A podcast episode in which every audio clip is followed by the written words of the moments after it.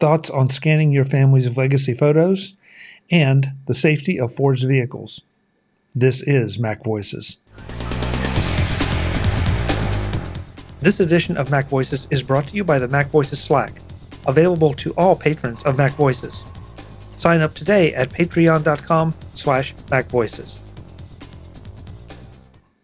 Welcome to Mac Voices. This is the talk of the Apple community, and I'm Chuck Joiner. The Mac Voices live panel shifts gears this time around and talks about scanning your family's legacy paper photos based on an article by a friend of ours, and why I wish I'd had that article 10 or 15 years ago. Then we wrap up by touching on Ford's assertion that their vehicles are safe to drive in spite of a small security vulnerability. Let's go back and let the panel do the talking. Under the heading of public service announcement, I don't think there's anything to be worried about unless you drive a Ford, and even then I don't know it's a big deal, but Bleeping Computer had an article that says, Ford says cars with Wi-Fi vulnerability still safe to drive. I don't know how comfortable I am. Tell that to Jeep. Yeah. Yeah. So if you're driving a Ford, you may want to take a look at that link. According to this, it's the entertainment system that apparently has this vulnerability. So, but how, I don't know how tied in the entertainment system is to the critical operating parts of the vehicle. So our manufacturers are notoriously horrible at security. So I would assume that if you have a way to get into the infotainment system on a car, then you would have the ability to get into other parts of the car. I mean, unless it's like a completely sandboxed computer. But if it's displaying additional information, like how fast is your car going? How much fuel do you have? Stuff like that. Then it has to have some sort of way of communicating outside of that specific computer to other computers in the car. I would assume that the security that would be in place to protect those systems either doesn't exist or it's poorly implemented. I have no faith in car manufacturers to give us secure computer systems. I think you could probably cross car off of that sentence and it'd still be okay. Yeah. Okay. Fair. Absolutely fair. I don't know. Does anybody here drive a Ford? I have one. So. Oh, okay. Well, but do you drive it? Yeah, no, but it's a 2017, so it's outside the purview of the Sync 3 system. Generally speaking, and someone's going to argue against me on this, generally speaking, the National Highway Transportation Safety Administration requires a car manufacturer to keep the engine control module or the electronic control module that controls the engine separate from the entertainment system. Okay. And that is... granted that Tesla and the EVs kind of blurred that line a lot, but generally speaking, you shouldn't have to worry about something modifying the entertainment system messing with the powertrain system. Generally speaking, someone's going to argue with me on that, but I think that seems reasonable. Yeah. You might get rickrolled, but they keep those two worlds separate. Now I don't want to go down this rabbit hole, but one of the things we were talking about several weeks ago was General Motors not allowing CarPlay to play on their cars, or the same thing that you can't use CarPlay in a Tesla. The real issue there that nobody wanted to bring up was that it had nothing to do with CarPlay in and of itself. But if they're trying to get to the self-driving features, the navigation system within the car works hand in hand with the self-driving feature.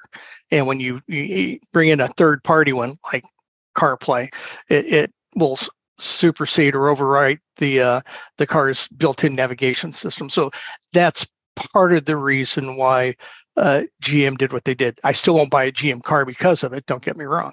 But it all has to do with some of these self-driving and nav systems that these car manufacturers won't do. That's why Tesla does not have CarPlay. But what they have done is that they had Apple Music as part of their entertainment system. So I'm happy with that. So. Yeah, it's interesting, Webb, and of course, I am not doing the argument thing, but Jeff said it. You know, then what happened with Jeep? You know, if now, those systems are supposed to be separate. With Jeep, the hack that they used to get in did not involve the infotainment system. Yeah, and they were able, through whatever they did, to take complete control over a vehicle. And the test they did with a journalist and the journalist's consent was to take control of his car, and they sped it up, they slowed it down, they turned it on, they turned it off, and they weren't even in the same state. And it was super creepy and super scary. Yeah. And how long ago was that, Jeff? That wasn't recent. That was 3, 4, 5 years ago. Yeah.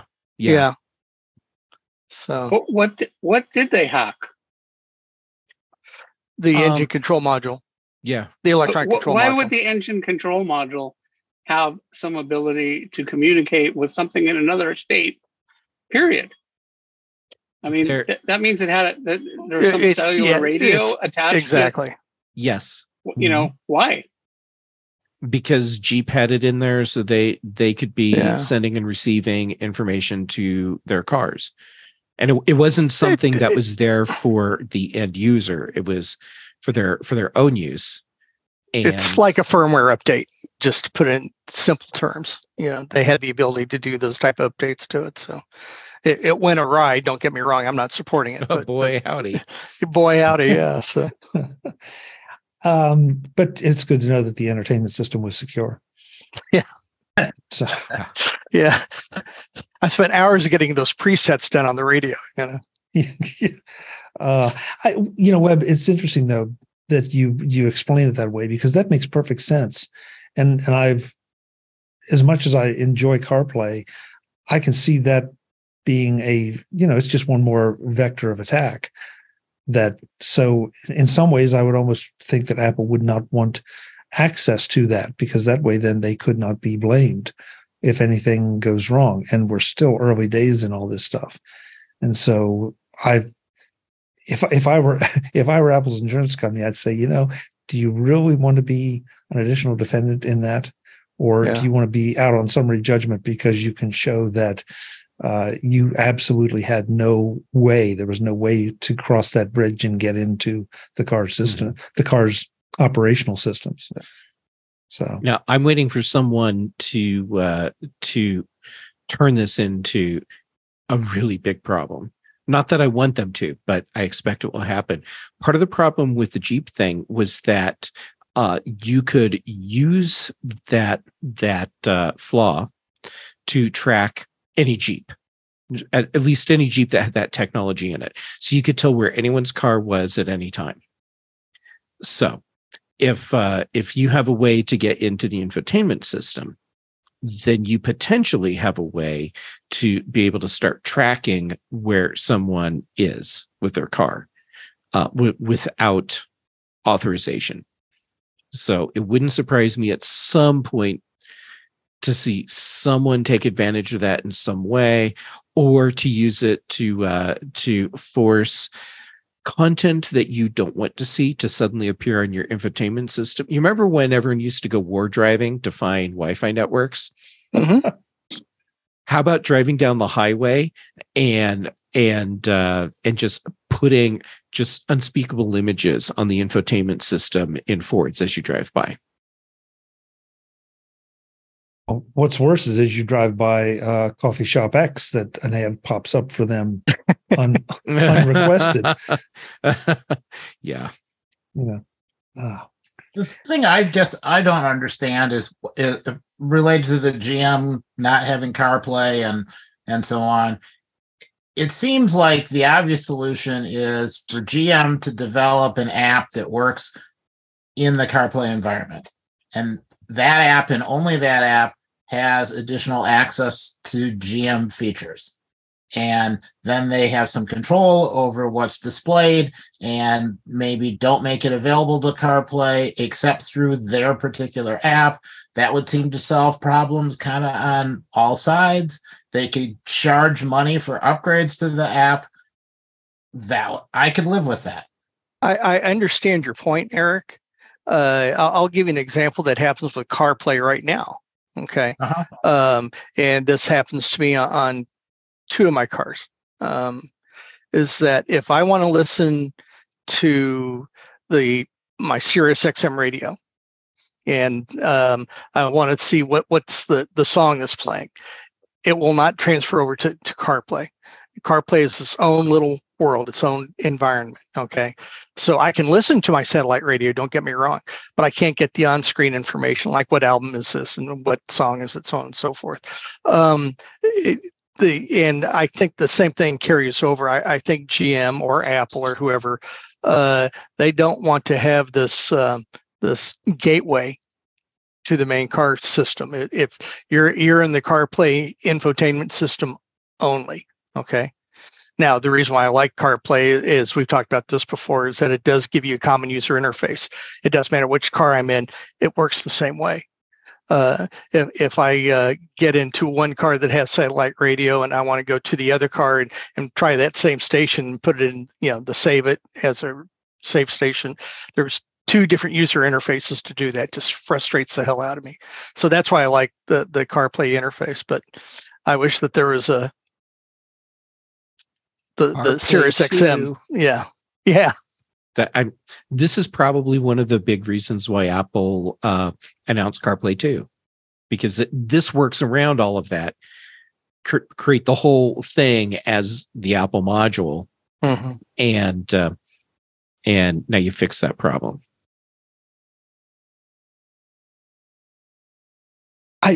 Webb, I'm curious. Can you just let me do it this way on my Honda?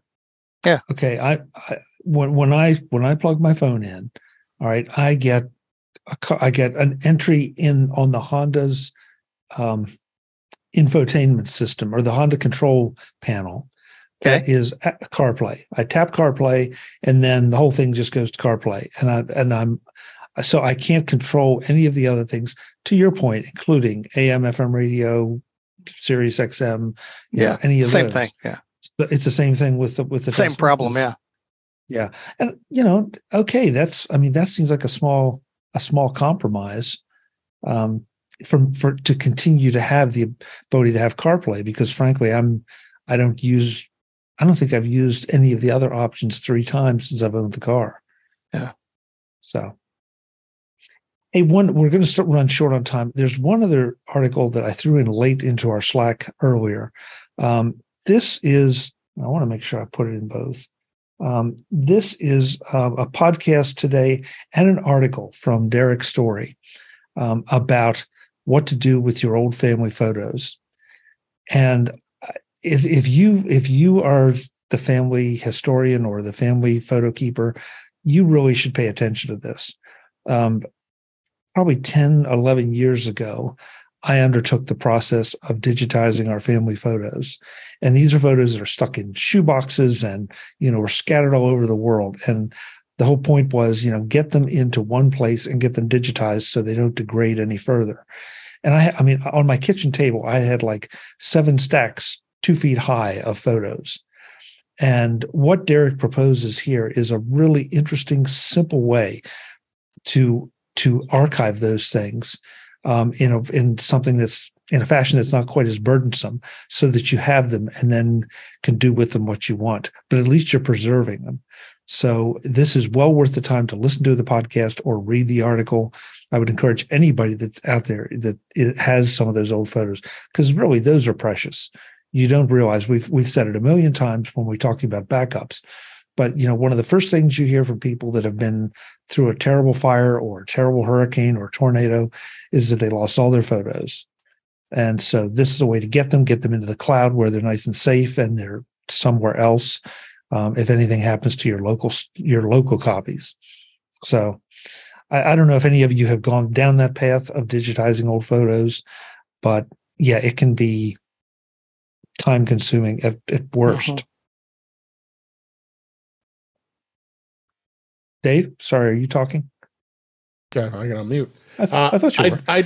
I did digitize an old 8mm movie of my, while I was younger, and but I sent it off to a third party. So, but digitizing photos is very time consuming, but it also can be very enjoyable too. You get to go through and there's some nostalgia looking at old photos of your family.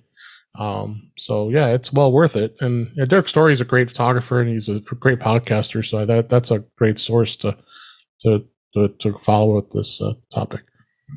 Yeah, I wish I'd had that 10 years ago when I was doing the project, because it would have made it go a lot faster.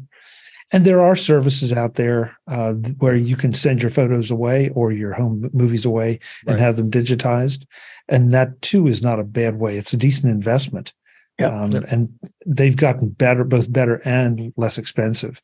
But I confess that when I used some of those, there was always that paranoia of, I'm putting all this precious stuff in this box and I'm turning it over to a delivery service. And so I was insuring the heck out of it and tracking it in every way I could. And if they had existed then, I would put an AirTag in with them. So Epson has a scanner that looks same form factor as the Fujitsu scanners that probably many of you have. It's like an auto scanner that you can, and unlike the Fujitsu scanner, the Epson scanner, you can put photos in. So you can like put a pile of photos in, and it'll go like, voop, voop, voop, voop. And it works really well. The biggest problem then is, the time it takes to put some kind of metadata on them. And I think it's, it's not super cheap, but actually if you have a significant amount, it's a lot cheaper than sending it off to a service. And it doesn't have the problem of what you just said of, the uncertainty of sending things off, through some sort of, where they could get lost in the mail or at the facility. So I think it's an Epson 440, and I have one, and it's pretty great for that. Yeah, and I don't want to steal the article's thunder, Jim. So I'm going to suggest that it's a great option. No question. I did look at that article.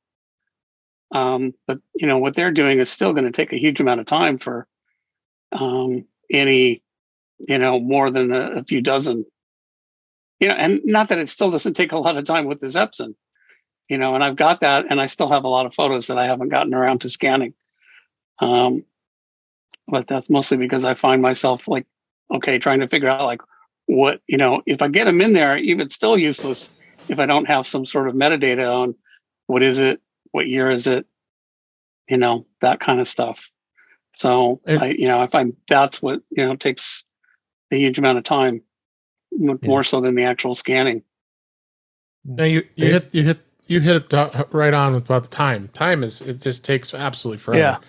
I mean, I have a ton of slides. I mean, I got to go up in my closet there. I have boxes upon boxes of slides, and I wanted to go through with them. And I bought one of those little. It's a great little device that Kodak branded that scans the slides, but you got to do it one by one. And it just takes forever. But my wife had a family member that passed away, and then they got some of the old slides that they had and wanted to get them all digitized. And I said, sure, let me just buy. It's $120 or $150 little scanner, but again, time is valuable. Sending a place like Legacy Box was the company that I used for the movie, and they were very good, and they're very popular. They advertise everywhere, so I had very good experience, and I didn't feel that uncomfortable shipping it. They kept it very secure, giving you with tracking and all that. So things can get lost, but at least it's trackable, and it's being tracked there, and it's being tracked when it comes back to you. So The good thing is they send you the digitized copy of, over, shares. You can download it so you have it before they even send you back the old media. But slides are fun to do. But I love slides. I mean, I think we all remember back in the days having those 80 slide trays with the carousel, ectographs, the carousel, and doing those shows. And I remember setting one up when I was in high school years and years ago. So. But now they're just banished into a box. But there's also a lot of great memories. A lot of people love taking slides back in those days, and you want to get them digitized. You don't want that film to fade away. Except when somebody invites you over to their house for dinner and says, "Let me show you the slides of my last vacation." Yeah, oh and there's 180 slides you got to go sit through, right? Yeah. But Rich in the chat room says some local libraries have all sorts of digitizers, sheet feeders for photos, etc. Never heard of that. I did not know that, Rich. Yeah, Rich works for a library locally here, so I know exactly what he's talking about. They have our local library has a very good has a very good thing here, so. Libraries are great resources for a lot of things. Yeah. I just heard now I can't remember which podcast, but I heard today someone talk about they were a librarian, but they referred themselves as an information professional. And I really, like that. I like that a lot. Yeah. Oh, Brian, what? Your local library has telescopes to borrow? Yeah. They have a couple of them. You can reserve them like you reserve a book. You go on a wait list. And it might be like, they're so popular, like 6 months away, but eventually you'll get it for a week. I wouldn't be surprised. Our local library does that too. Yeah. Wow. I've got to spend a little more time at my local library. I've been using the Libby app to borrow stuff from it, but I don't think they ever send me a telescope. You'll be amazed what you see in libraries. You'd be amazed when you see libraries these days. Interesting. It's amazing how they've changed libraries. Oh, totally. And there was an article that I read this week that I can't even remember the title of it, but all had to do with libraries having to evolve again. I think it was in the Wall Street Journal this week. Anyway.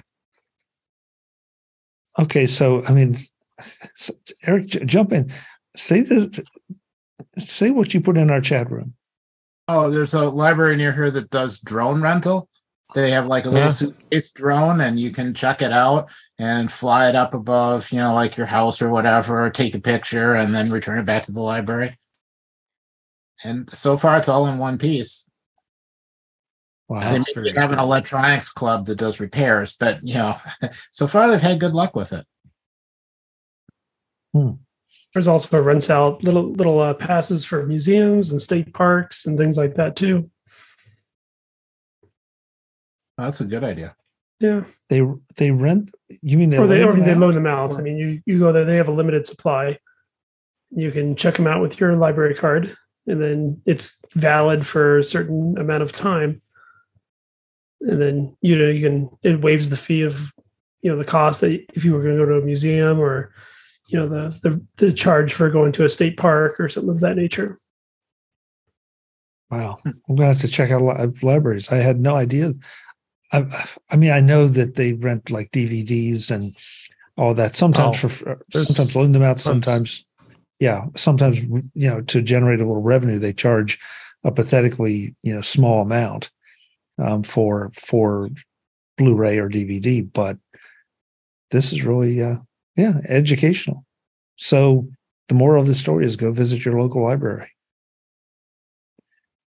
Yep. That's it for the I had one other story. We'll get to that another time because that'll generate some discussion and it's not really time sensitive. So we'll get to that later. So with that, I'm going to go around the table, let the panel introduce themselves again, and then we will get out of here.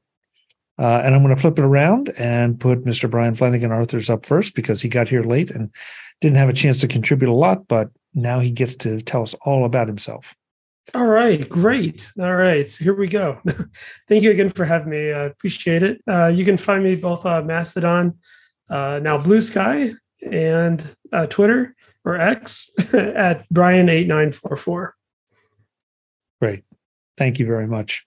Good to have you, Brian. Appreciate you being here. Thank you. Web Bixby, the man with the quilt that is just stunning. Where can folks connect with you? Well, last week I put down everything that I was at. I'm just going to make it simple. At Web Bixby at Twitter.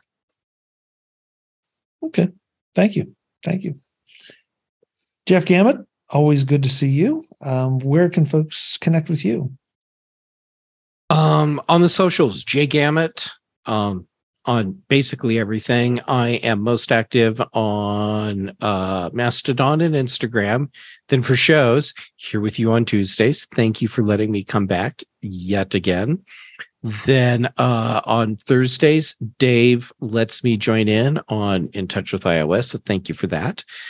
Then British Tech Network, Thursdays, The Big Show, Fridays, The Mac Show. And then Brian Chaffin and I record The Context Machine. Great. Thank you so much. Tell Brian we said hello. I will do that. Please. Good. Jim Ray, good to have you as always. We always appreciate your developer perspective. Where can folks connect with you?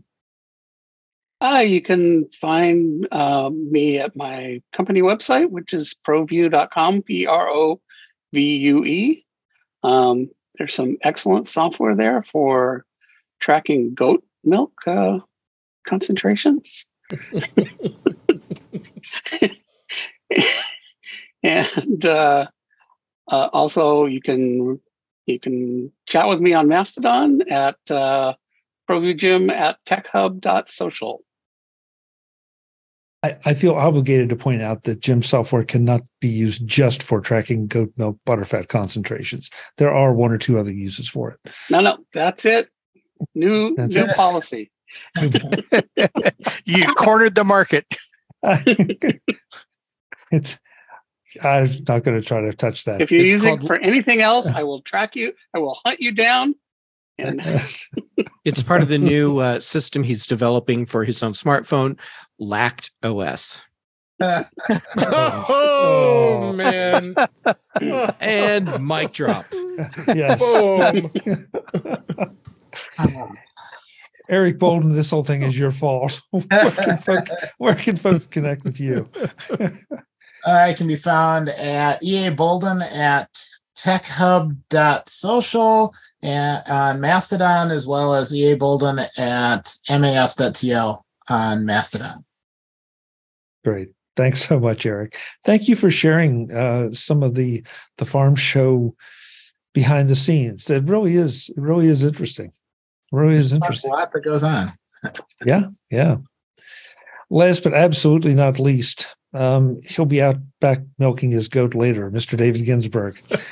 David, good to see you. Where can folks connect with you? Good to see you, Chuck. You can find me at In Touch With iOS at InTouchWithiOS.com. YouTube channel is youtube.com/InTouchWithiOS. I'm here on Tuesdays. I'm on the Mac Show on Fridays. And you can find me on Mastodon at DaveG65. Thanks, Chuck. Thank you, David. Good to have you. Thanks. Folks, I'm Chuck Joiner. This is Mac Voices. We do this Tuesday nights, 8 p.m. Eastern, 5 p.m. Pacific. I definitely want to thank the chat room. They threw a lot of comments in tonight. They educated me on some things my local library may have. I'm going to be checking that out. You should too. Until the next time, and as always, thanks for watching. Visit macvoices.com for show notes and to connect with Chuck on social media. Get involved in our Facebook group or like our Facebook page, and get more out of your Apple tech with Mac Voices Magazine, free on Flipboard and on the web. And if you find value in it all, consider supporting us through either our Patreon campaign at patreon.com/macvoices or by making a one-time donation via the PayPal link on our front page and in the show notes of each episode. You will join these fine people who help bring you Mac Voices.